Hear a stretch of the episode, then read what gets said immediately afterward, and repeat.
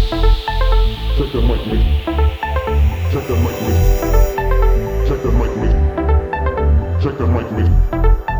Check the mic with Check the mic with Check the mic with